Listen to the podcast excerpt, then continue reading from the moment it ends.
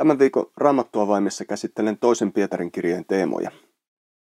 Aloitin joku vuosi sitten tekemään kotitreeniohjelmaa kännykän sovelluksen avulla. Sovellus antoi mahdollisuuden liittää itsestä nykyisen kuvan ja toinen kuva oli tarkoitus ottaa sitten treeniohjelman jälkeen, muutaman kuukauden jälkeen. Tämä ennen ja jälkeen kuvavertailu antaisi mahdollisuuden seurata ohjelman myötä tulevaa kasvua. Mutta miltä näyttää uskon kasvu ihmisessä? Ennen kuin ihminen voi kasvaa, hänen tarvitsee totta kai syntyä. Synnyttyään pienellä lapsella on käytännössä kaikki, mitä hän tarvitsee kasvuun. Sen tarvitsee vain tapahtua harjoituksen, ravinnon ja elämän kautta. Uskovan kohdalla kaikki alkaa vastaavasti sillä hetkellä, kun Jumala synnyttää hänet elämään uutta elämää. Pietari kirjoittaakin ensimmäisessä jakeessa, että hänen vastaanottajillaan, totta kai myös meillä, on sama kallis usko kuin hänellä ja muilla apostoleilla, Jumalan lahjana. Ja myös kasvuun on annettu kaikki tarvittava. Jakessa kolme hän sanoo, hänen jumalallinen voimansa on antanut meille lahjaksi kaiken, mikä kuuluu tosi elämään ja Jumalan pelkoon. Ja sitten jatkaa jakessa neljä. Näin hän on meille lahjoittanut suuret ja kalliit lupaukset, jotta te niiden avulla pääsisitte pakoon turmelusta – joka maailmassa himojen tähden vallitsee, ja tulisitte osallisiksi jumalallisesta luonnosta. Martin Lloyd Jones sanoi joskus vapaasti suomennettuna, ei ole mitään järkeä sanoa miehelle, että viljele, jos hänellä ei ole maatilaa. Jos hänellä ei ole maata, ei siemeniä eikä työkaluja, hän ei voi tehdä mitään. Mutta kaikki tämä on annettu meille, ja nyt kun olemme vastaanottaneet ne, meitä pyydetään viljelemään. Samalla tavalla voidaan todeta, että ei ole mitään järkeä sanoa ihmisille, että hänen tulisi kasvaa uskossaan ja tuottaa hedelmää, jos hänellä ei ole uskoa tai työkaluja kasvuun. Mutta Jumala on antanut meille kallisarvoisen uskon, ja hän on antanut jumalallisen voimansa kautta kaiken, mitä tarvitaan pyhään elämään ja Jumalan pelkoon. Me ollaan tultu osallisiksi jumalallisesta luonnosta – johon sisältyy samalla potentiaali kasvaa. Nyt meitä pyydetään käyttämään sitä varustusta, jonka Jumala on antanut, jotta meidän uskomme kasvaisi ja me saisimme tuottaa hedelmää. Ja muista, vaikka maanviljelijä kylvää siemenen, Jumala on se, joka antaa kasvun. Ja samalla tavoin mekin, vaikka me tehdään osamme, Jumala on se, joka pyhän hengen kautta antaa kasvun. Pietarikin tekee kirjeessään selväksi, että Jumalan puoli on pelastaa ihminen ja uudesti synnyttää hänet. Jumala antaa uskon. Mikään teko ei tuo ihmistä Jumalan luo. Mutta tämä ei ole kutsu passiivisuuteen, vaan ahkeruuteen. Pietari sanoo ensimmäisen luvun jakessa viisi. Pyrkikää sen vuoksi osoittamaan uskossanne. Ja sitten hän listaa asioita. Lujuutta, oikeaa tietoa, itsehillintää, kestävyyttä, Jumalan pelkoa, keskinäistä kiintymystä ja rakkautta. Oikeastaan Pietari käyttää sanaa, joka mukaan meidän tulisi innokkaasti osoittaa näitä asioita. Koska meille on annettu kaikki, meidän tulisi antaa itsemme hengelliselle kasvulle, antaa Kristuksen muokata meitä yhä enemmän itsensä kaltaisuuteen. Ehkä joillakin kristityillä on sellainen ajatus, että koska usko on yksi Jumalan työtä, niin Jumala ikään kuin automaattisesti vaikuttaa kasvua ja hedelmää meissä. Mutta sekä Paavali että Pietari puhuu ahkeroinnista, innokkaasta tavoittelusta. Jumala kutsuu meiltä omalta osaltamme antamaan itsemme siihen kasvuun ja ottamaan käyttöön ne työkalut, jotka hän on meihin laittanut. Kristitty voi tuottaa hedelmää Jumalan armosta, mutta yhtä lailla hän voi olla hedelmätön. Pietari kirjoittaa, että kun nämä listatut asiat enenevät meissä, silloin me ei jäädä toimettomiksi eikä Jeesuksen tunteminen jää meissä vaille hedelmää. Mutta hän sanoi myös, että jos tätä ei tapahdu, olemme kuin likinäköisiä, suorastaan sokeita. Tämän sanan likinäköinen voisi kääntää myös niin, että henkilö on omasta tahdostaan sokea. Hän on siis sulkenut omat silmänsä. Miltä hän on ne ummistanut? Siltä, mitä Jeesus on tehnyt hänen puolestaan ja siltä, mitä kohti hänet on kutsuttu menemään. Hän ei välitä kasvusta, eikä hän välitä Jeesuksen tuntemisesta, vaan hän haluaa elää oman tahtonsa mukaan. Jotkut valheopettajat opetti Pietarin aikaan, että pelastettu voi elää moraalittomasti, ja Pietarin vastaus on tähän kuitenkin kielteinen. Vain kulkemalla kohti Jeesusta me pysymme oikeassa kurssissa. Voidaanko siis ottaa itsestämme tällainen ennen ja jälkeen kuva ja todeta, että nyt me ollaan kasvettu uskossa? Voiko meidän hengelliset lihakset pullistella? Tätä Pietari ei missään nimessä tarkoita. Jumalan vaikuttama kasvu ei tee meistä itsessämme vahvempia, vaan Jeesus saa meissä suuremman tilan ja kasvu osoittaa yhä enemmän Jeesuksen suuruuteen. Itse asiassa se tekee meistä yhä riippuvaisempia Jeesuksesta ja hänen armostaan. Pietari kuitenkin antaa myös meille tärkeän muistutuksen. Pelastus ei ole yksin syntien anteeksanto. Se on samalla kutsu ahkeruuteen ja kasvuun, jonka Jumala meissä saa aikaan, kun me annamme itsemme hänelle. Paavalikin kertoo ensimmäisessä korinttilaiskirjeessä tekevänsä kovasti työtä ja lisää, että ei tosin hän, vaan Jumalan armo, joka on hänen kanssaan. Jumala ei kutsu sinua ja minua passiivisuuteen, vaan elämään todeksi sitä kallisarvoista uskoa tämän maailman keskellä, jotta Jumala saisi yhä suuremman kunnian. Tätä uskon kasvu saa aikaan.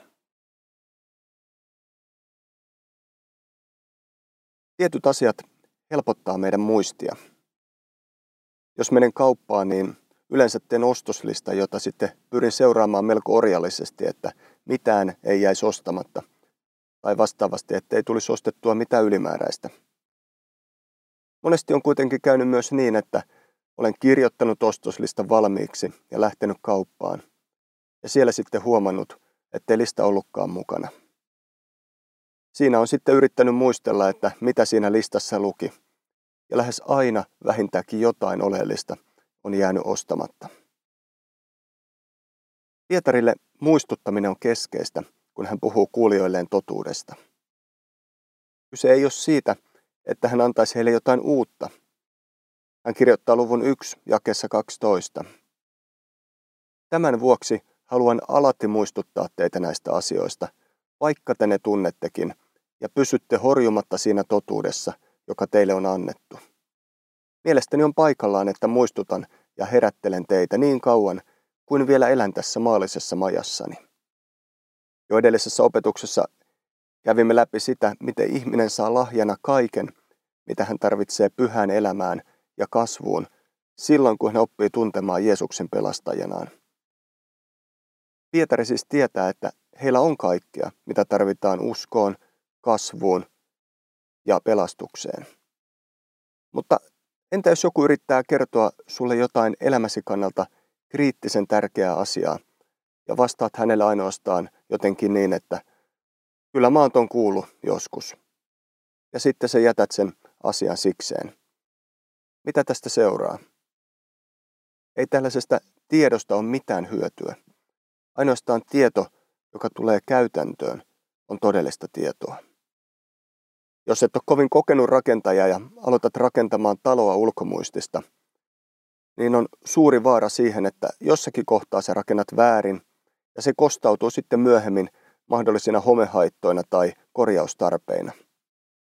Pahimmassa tapauksessa koko talo romahtaa. On äärimmäisen tärkeää, että meitä muistutetaan uskomme rakentamisen totuuksista uudestaan ja uudestaan. Ja samalla me suostumme tulemaan muistutetuiksi, jotta me rakennamme näiden pohjalta oikein, koska meidän ikuisuus on kiinni näistä asioista. Ihminen unohtaa helposti. Kerta toisessa jälkeen Herra käskee kansaa erämaassa muistamaan, että hän on Herra, joka vapautti kansan Egyptistä. Tämä muistutus ei tarkoittanut vain sitä, että kansan piti järjen tasolla muistaa jotain. Ikään kuin kysyttäisiin, minä vuosina Suomi on voittanut jääkiekon maailmanmestaruuden. Sen sijaan tämän muistamisen tuli mennä järkeen, haluun, tunteisiin ja käytökseen. Sen tuli tulla todellisuudeksi heidän elämässään. Paavali kirjoittaa filippiläisille luvun kolme jakessa yksi. Samoista asioista teille kirjoittaminen ei minua kyllästytä, ja teille se on turvaksi. Me tarvitaan uudestaan ja uudestaan muistutusta uskon totuuksista, jotta elämä ja sen huolet ei vie meitä sivuraiteille. Usein ihmisinä me nimittäin unohdetaan se, mitä meidän pitäisi muistaa, ja me muistetaan se, mitä meidän pitäisi unohtaa. Pietari tiesi, että kerran totuuden tuntemaan tullut voi unohtaa. Ehkä tiedollisesti, mutta käytännössä. Voit ehkä tänään muistaa Jeesuksen ristinkuoleman raamatun sivuilta, mutta silti elät syntiesi syyllisyydessä. Se ristin tiedollinen muistaminen ei ole tullut käytännön muistamiseksi.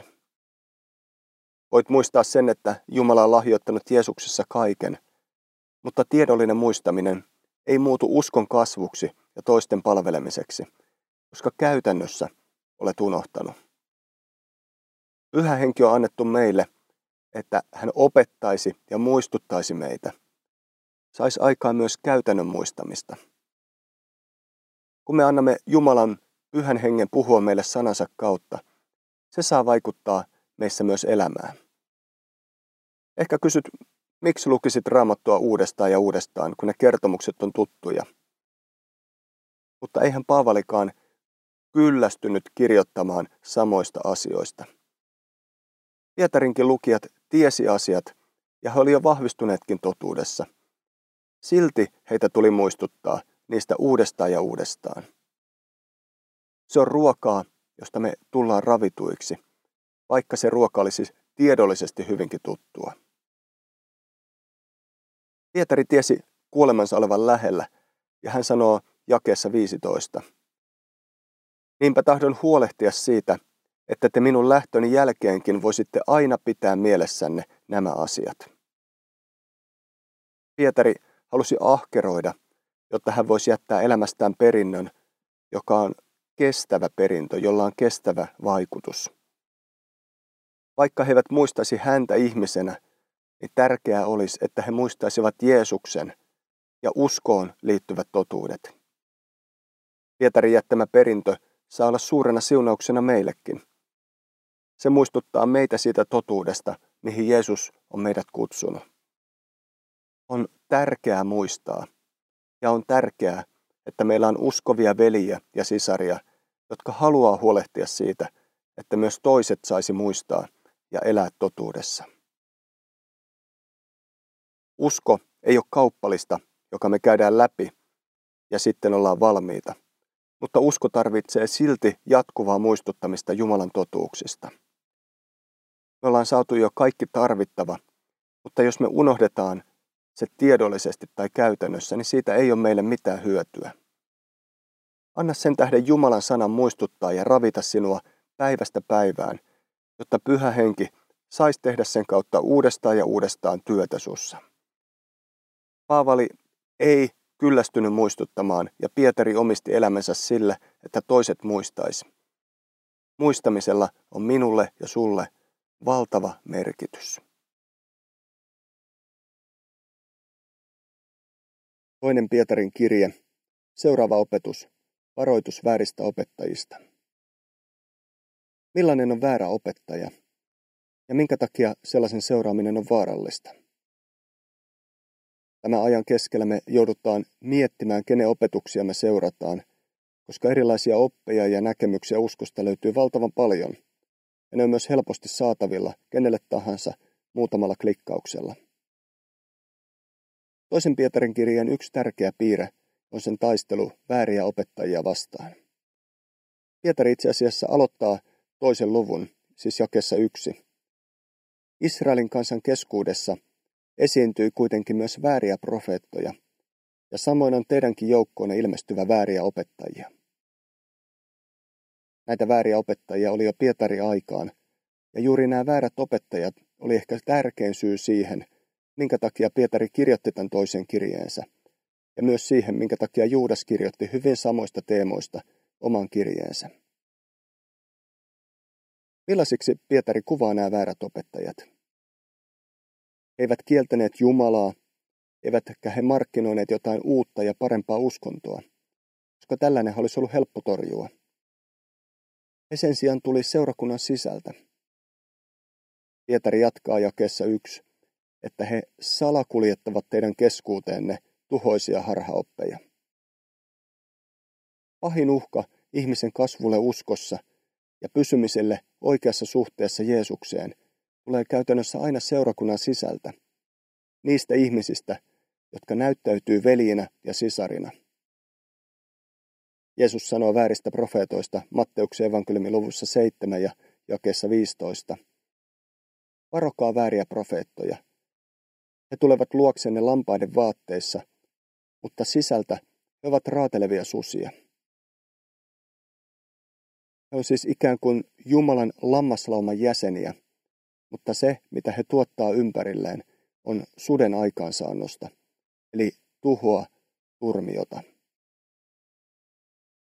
Edellä Pietari on puhunut totuudessa pysymisestä ja todellisesta profetaalisesta sanasta, josta voi pitää kiinni.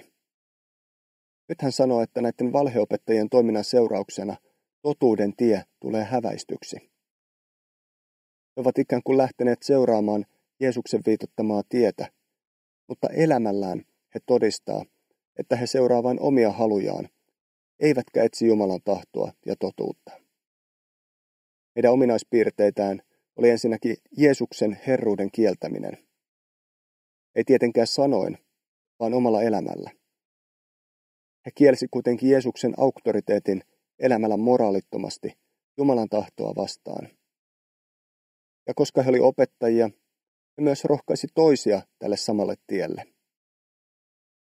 Toisekseen he kiistivät ruumiin ylösnousemisen, Jeesuksen paluun aikojen lopulla ja tulevan tuomion. Koska Jeesus ei palaa kirkkaudessaan ja koska tuomiota ei ole, niin ei ole väliä, miten syntissä anteeksi saanut elää tämän elämänsä. Valheopettajat oli petollisia. He kuljettivat salaa oppejaan. Paavali kirjoittaa toisessa korinttilaiskirjeessä, että itse saatana tekeytyy valon enkeliksi. Ja hän myös jatkaa, että ei ole mitenkään merkillistä, jos myös hänen palvelijansa tekeytyvät Jumalan asian palvelijoiksi. Saatana siis pyrkii matkimaan Jumalan tapoja toimia. Ja jos se onnistuu paholaiselta, se onnistuu hänen lapsiltaankin. Kun tapaat valheopettajan, hänen ilmoita, hei, olen valheopettaja. Sen sijaan hän alkaa ehkä puhua siitä, että hänkin uskoo Jeesukseen. Hän puhuu ristiinnaulitsemisesta, ehkä jopa ylösnousemisesta. Hän saattaa kertoa kertomuksia siitä, miten Jeesus on vaikuttanut hänen elämäänsä. Mutta sitten kun keskustelu menee syvemmälle, huomaat, että ylösnousemus ei tarkoitakaan hänelle ruumiin ylösnousemista. Pelastus ei tarkoitakaan syntien anteeksiantoa ja uutta hengen vaikuttamaa elämää ja niin edelleen. On sanottu, että valheopettaja käyttää samaa sanastoa kuin oikea opettaja, mutta hänellä on eri sanakirja. Hän antaa siis samoille sanoille eri merkityksen. Hän puhuu kuin kristitty, mutta elää toisin. Pietari kuitenkin kirjoittaa luvun 2 jakessa 2, että nämä valheopettajat ovat siinä määrin suosittuja, että monet lähtee seuraamaan heitä. Minkä takia? Koska heidän tiensä on mukava ja helppo. He lupaavat paljon ja vähällä vaivalla, niin kuin ovelat markkinamiehet yleensäkin. Luvun 2 jakeessa 17 Pietari kuvaakin heitä vedettömiksi lähteiksi. Kuvittele tilanne, jossa kävelet päivätolkulla janoisena autiomaassa ja lopulta näet edessä lähteen. Mutta kun pääset se ääreen, niin huomaat, että se on kuivunut.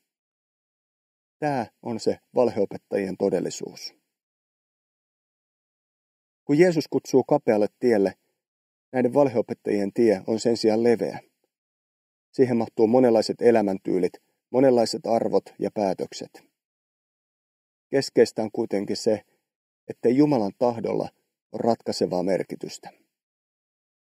Pietari kuitenkin kirjoittaa luvun 2 jakessa 3, että heidän tuhonsa odottaa heitä, ja samalla tietysti jokaista, joka lähtee seuraamaan heidän tietään. eivät tee vahinkoa ainoastaan itselleen, vaan myös toisille. Kun Pietari seuraama totuuden tie, josta hän myös muistutti lukijoitaan, vie elämään, niin valheopettajien tien suunta on päinvastainen. Meitä ei kehoteta etsimään virheitä toisten opetuksista, vaan meitä kehotetaan etsimään Jumalan tahtoa. Silti väärien opettajien suhteen täytyy olla valveilla. Jeesus sanoi, että me tunnemme väärät profeetat hedelmistä. Miten he elää, saako Jumalan sana ohjata heitä, vai etsivätkö he vain omaansa? Tärkein asia meillä on kuitenkin pysyä kiinni totuudessa ja kasvaa uskossamme, niin kuin Pietarikin kirjessään kehottaa. Silloin Pietarin sanoin, te ette koskaan lankea. Siis lankea pois uskon tieltä, jolle Jeesus on meidät kutsunut.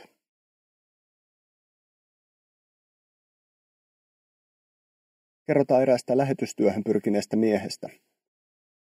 Haastattelijaksi valittu mies lähetti tälle kokelaalle kirjeen ja pyysi häntä tulemaan tasan kuudelta aamulla luokseen. Vaikka tämä kokelas asui kaukana, niin hän tuli tarkalleen kuudelta paikalle ja hänet sitten ohjattiin odotushuoneeseen. Siellä hän odotti ja odotti ja odotti, kunnes muutama tunti oli kulunut. Ja vihdoin ja viimein tämä haastattelija tuli paikalle.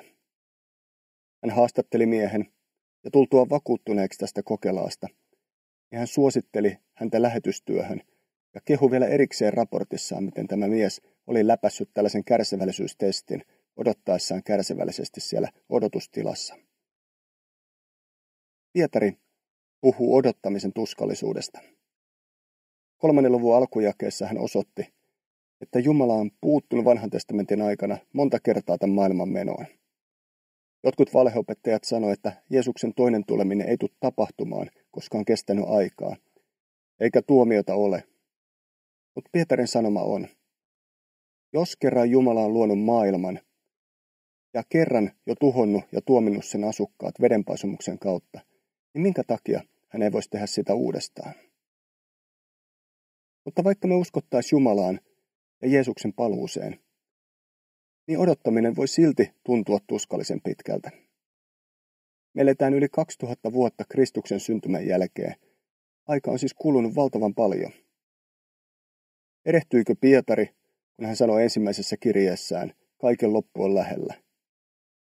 Erehtyykö Paavali, kun hän odotti Jeesuksen pikaista tulemista? Ja mikä pahinta, erehtyykö jopa Jeesus, joka näyttää muutamassa kohdassa ennustavan, että hän tulee pian takaisin. Pietarin sanoma tähän kysymykseen on seuraava, luvussa kolme ja jakessa kahdeksan. Mutta älkää te, rakkaat ystävät, unohtako tätä. Herralle yksi päivä on kuin tuhat vuotta, ja tuhat vuotta kuin yksi päivä. Mieti lapsia, jotka odottaa jouluaattoa. Ei millään jaksaisi odottaa kahta päivää ja jokainen minuutti tuntuu kuluva äärettömän hitaasti. Kaksi päivää heille ikuisuus. Mutta arjessa kaksi päivää saattaa hujahtaa hetkessä. Jumala ei laski aikaa kellosta katsoen, eikä Jumala koe aikaa meidän tavalla. Hän toimii ajassa, mutta tämä aika ei sido häntä. Ei ole väärin odottaa Jeesuksen pikaista paluuta. Näin on pyhät tehnyt kautta aikojen. Näin raamattu meitä kehottaa tekemään, koska Jeesus tulee pian. Ja kun hän tulee, hän tulee noutamaan omansa kotiin, ja me saadaan kokea pelastus koko täyteydessä. Minkä takia Jumala sitten tuntuu viivyttelevän tätä lupaustaan? Miksei hänen antamansa lupaukset jo täyty? Mikä on se tarkoitus, että me joudutaan vielä odottamaan? Vai onko hän unohtanut? Ihmisinä me voidaan unohtaa meidän lupaukset, tai sitten ne on meille epämiellyttäviä täyttää ja me tahallaan jätetään ne tekemättä. Mutta kun Jumala laittaa meidät odottamaan, niin se ei tarkoita kumpaakaan näistä edellä olevista. Se ei tarkoita, että hän olisi unohtanut lupauksensa, eikä se tarkoita, että hän viivyttelisi asiaa tahallaan. Jumalalla ei ole koskaan kiire, mutta hän ei ole koskaan myöhässä. Jumalan lupausten viivästyminen on aina laskelmoitua viivästymistä. Hänellä on niissä aina tarkoitus. Niinpä Pietari kirjoittaa jakeessa yhdeksän. Ei Herra vitkastele täyttäessään lupaustaan, vaikka hän joidenkin mielestä on myöhässä. Päinvastoin, hän on kärsivällinen teitä kohtaan, koska ei halua kenenkään tuhoutuvan, vaan tahtoo, että kaikki kääntyisivät. Se, että aikaa kuluu, ei merkitse, että Jumala olisi kykenemätön tai haluton tai viivyttelisi. Se merkitsee, että hän kärsivällisyydessään odottaa, että hänen tarkoituksensa ihmisten kohdalla tulisi toteutetuksi, että mahdollisimman moni saisi löytää hänet pelastajanaan. Pietari ei itse aina osannut elämässä olla kovin kärsivällinen, enkä muuten osaa mäkään. Ehkä sulla on sitä samaa ongelmaa. Mutta Jumala, hän osaa. Noan päivinä hän odotti kärsivällisesti ennen kuin antoi tuomion tulla. Jeesuksessa Jumala osoittaa todellista hyvyyttä kaikille. Hän odottaa, että mahdollisimman moni käyttäisi hänen kärsivällisyytensä hyväksi ja vastaisi kutsuun. Jumala hyvyys ja armo koskettaa kaikkia, vaikka kaikki ei sitä otakaan vastaan. Herra ei ole kärsivällinen ainoastaan mun kanssa tai ainoastaan sun kanssa. Hän tahtoo, että kaikki kääntyisi. Luukkaan evankeliumissa luvussa kahdeksan jakeesta 40 eteenpäin Jeesus on menossa parantamaan Jairoksen kuolevaa tytärtä. Mutta kesken matkan hän pysähtyy keskustelemaan ja parantamaan verenvuotoa sairastavan naisen. Jairos saattoi ehkä olla kärsimätön tässä tilanteessa ja toivoa Jeesuksen jo tulevan. Mutta Jeesuksen silmissä hänen tarpeensa ei ollut suurempi kuin tämän naisen. Ehkä meidän tarve ei ole Jeesuksen silmissä sen suurempi kuin jonkun toisen ihmisen tarve. Jos me odotetaan kärsivällisesti, kuten Pietari kehottaa, Jumala voi tehdä ihmeitä monen muunkin ihmisen elämässä ja saada aikaan sen, että hänen valtakunnassaan on entistä enemmän riemuitsevia ihmisiä. Jumalan kärsivällisyys ei kuitenkaan ole loputon. Tuomio on tulossa ja loppu on tulossa. Milloin? Pietari sanoo siellä kolmannen luvun jakeessa kymmenen, että se tulee kuin varas. Me ei tiedetä sitä. Me ei käsitetä Jumalan ajoituksia. Me joudutaan odottamaan vielä, tai sitten me saadaan odottaa, riippuen meidän näkökulmasta. Mutta kaksi asiaa on varmaa. Jumala haluaa sinun pelastuvan kärsivällisyydessään – ja Jeesus tulee takaisin kerran tuomitsemaan jokaisen. Ja sinä päivänä merkitystä on ainoastaan sillä, mihin me ollaan laitettu meidän turvamme. Ainoastaan Jeesukseen laitettu turva on sinä päivänä kestävä turva. Ennen kuin me ostettiin meidän nykyinen talo, niin me käytiin myös katsomassa muita asuntoja. Ja yksi niistä oli oikein kaunis talo, joka oli hyvällä sijainnilla – Suurin yksittäinen syy hinnan lisäksi, mikä esti tekemästä tarjousta, oli sen talon historia. Se oli joitakin vuosia sitten vajonnut ja rakenteet oli pitänyt avata ja paaluttaa se uudestaan. Todennäköisesti se on nyt siinä vakaasti, mutta alitajuntaan jäi pieni pelko, että mitä jos tämä toistuukin, ja silloin rakentajan takuu on jo mennyt umpeen. Kristittyinä meidän pohja voi olla vakaa tai epävakaa. Pietari kirjoittaa toisen kirjeensa luvussa kolme ja jakeessa 16 tietämättömistä ja epävakaista, jotka vääristelee kirjoituksia omaksi kadotuksekseen. Sitten jakeessa 17 hän sanoo, Kun siis te, rakkaat ystävät, olette ennalta selvillä tästä kaikesta, niin olkaa varuillanne. Älkää antako jumalottomia johtaa itseänne harhaan, niin että putoatte omalta varmalta pohjaltanne. Jumalattomien pohja on epävakaa ja sortuva, mutta kristityllä voi olla luja pohja. Neljännessä Mooseksen kirjassa luvussa 16 kerrotaan Koorahin, Daatanin ja Abiramin kapinasta Moosesta vastaan. Nämä miehet tuli Mooseksen luo ja sanoi, Jo riittää, kaikki tähän kansaan kuuluvat ovat pyhiä, ja Herra on meidän keskellämme. Miksi te siis yritätte korottaa itsenne Herran seurakunnan yläpuolelle? Nämä miehet ei tyytynyt siihen, että Jumala oli sanonut puhuvansa Mooseksen kautta. He halusivat olla itse jotain, ja heihin liittyi 250 israelilaista, eikä mitään turhia miehiä, vaan nimekkäitä kavereita. Näiden jumalattomien miesten eksytys vei monia mukaansa. Yhtä lailla raamatun sana ilmoitusta vastaan nostaa nykyään kapinaan, nimekkäidenkin henkilöiden toimesta – ja tällä eksytetään monia epävakaita lankeamaan. Sen takia on tärkeää panostaa pohjatyöhön. Missä uskomme on kiinni? Onko se vakaa pohja? Oletetaan, että kokenut kiipeilijäystäväsi kutsuu sut mukaan kiipeilemään. Hänellä on huippuluokan varusteet ja ammattitaito. Hän on kiivennyt tuhansia kertoja ja tietää täsmälleen, mitä pitää tehdä missäkin vaiheessa. Sä katsot alhaalta, kun tämä ystäväs kiipeää edeltä, varmoin ottein, pääsee kallion päälle, kiinnittää köyden tiukasti kiinni. Ja sitten tulee sun vuoro. Sulla on valjaat päällä ja köysi ylhäällä kiinni. Sun ystävä huutelee jatkuvasti neuvoja siitä, miten sä pääset ylemmäs. Hän tietää ongelmakohdat ja hän osaa neuvoa niissä. Todennäköisesti ensikertalaisena sun kädet tärisee, sä lähdet välillä heilumaan holtittomasti ja ehkä kolhit itseäsi kalliota vasten. Mutta siitä huolimatta ei ole huolta siitä, pitääkö köysi, koska se on tukevasti kiinni. Ehkä vähitellen sä saat myös oppia ja välttää ne pahimmat virheet noustessa ylöspäin. Ja jotain tällaista on meidän suhde Jeesukseen. Hän on mennyt edeltä isän luokse ja köysi on ikään kuin kiinnitetty taivaalliseen valtaistuimeen, joka ei horju. Me tullaan perässä, välillä horjuen, välillä satuttain itseämme, välillä melkein luovuttaen.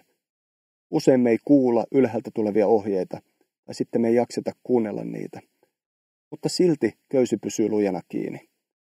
Hänen armonsa ja rakkautensa ei horju, eikä Kristuksessa oleva perustus horju. Ja samalla hän ohjaa meitä sanallaan ja on antanut meille kaiken, jotta me voidaan myös hänen armostaan kasvaa sillä matkalla. Mutta jos kerran perustus on varma ja kaikki on kiinni vain Jeesuksesta, miksi meitä pitää varoittaa, ettei me pudottaisi meidän pohjalta? Onko kyse siitä, että jos me tehdään riittävän suuri virhe tai liian monta virhettä, niin hän alkaa irrotella köyttä? No ei tietenkään. Kaatuminen voi tapahtua ainoastaan silloin, jos me aletaan matkalla kuvittelemaan, ettei me tarvitakaan köyttä. Ehkä me ajatellaan, että me oltaan päästy niin pitkälle, että me kyllä selvitään ilmankin. Tai ehkä sä tartut johonkin toiseen köyteen, joka lupaa mukavampaa nousua, ilman kolhuja, ilman kipua. Tällaisia mukavampia köysiä ne valheopettajat tarjosi, parempaa totuutta, mukavampaa totuutta. Tätä tarjosi myös Moosesta, eli toisin sanoen Jumalan sanaa vastaan kapinoivat. Näitä parempia reittejä nykyäänkin tarjolla monenlaisia. Luvun kolme jakeessa 18, kirjansa viimeisessä jakeessa, Pietari palaa ikään kuin kirjansa alkuun ja kertoo, miten me pysytään tällä pohjalla. Kasvakaa meidän Herramme Jeesuksen Kristuksen armossa ja tuntemisessa.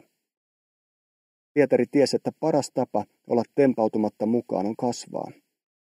Mieti kasvia, kun se istutetaan ja se juuret on pinnassa ja se varsi on heikko. Se heiluu helposti kun tuulee ja kovempi myräkkä voi kiskoa juuret ylös. Mutta vähitellen se juuret kasvaa isommiksi ja vahvemmiksi ja syvemmälle ja varsikin vahvistuu. Samat tuulet ei enää heiluta sitä samalla tavalla, eikä myrsky pääse vetämään juuria ylös. Mutta ei tule sellaista hetkeä, jolloin voi ajatella, ettei enää tarvitse kasvaa. Pietari haluaa, että meidän juuret tulisi ravituiksi Jumalan armosta ja että se saisi aikaan kasvua meissä. Se on Jumalan armo, joka kasvattaa meitä hylkäämään synnin ja elämään Jumalan tahdon mukaan. Mitä syvemmin me tunnetaan ja koetaan tätä armoa, niin sitä enemmän me kasvetaan. Vakaalla pohjalla eläminen on elämistä Jeesuksen lähellä. Oman heikkoutemme ja syntisyytemme sekä hänen armonsa lisääntyvää tuntemista. Jeesuksen ote meistä ei petä, kunhan me ei lähdetä tältä perustukselta. Hebrealaiskirja sanookin luvussa kolme jakessa 14. Mehän olemme osalliset Kristuksessa, kun vain loppuun asti pidämme kiinni siitä todellisuudesta, jonka yhteyteen jo alussa olemme päässeet. Pidä siis kiinni loppuun asti Jeesuksesta, hänen armostaan, hänen kutsustaan.